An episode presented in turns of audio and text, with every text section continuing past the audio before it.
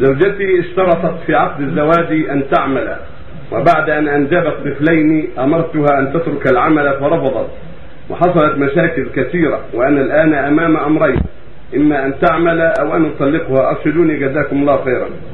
اعمل الأصلح إذا كانت طيبة وجيدة ومتأدية في الآداب الإسلامية وترغب في العمل لأجل الحاجة إلى المال واكتساب المال وهي مستقيمة في دينها ويمكن أن تقوم بالأمرين فلا بأس وإن لم يكن ذلك فالحمد لله. اسلك المسلك الآخر.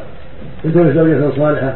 طيبة تقوم بحاجتك وهذه طلقها وكل إليه إلا من سعته يقول الله سبحانه وإن يتفرقا يغني الله كل من سعته فانظر ما هو أصلح لقلبك وأصلح لدينك فافعل من طلاق أو بقر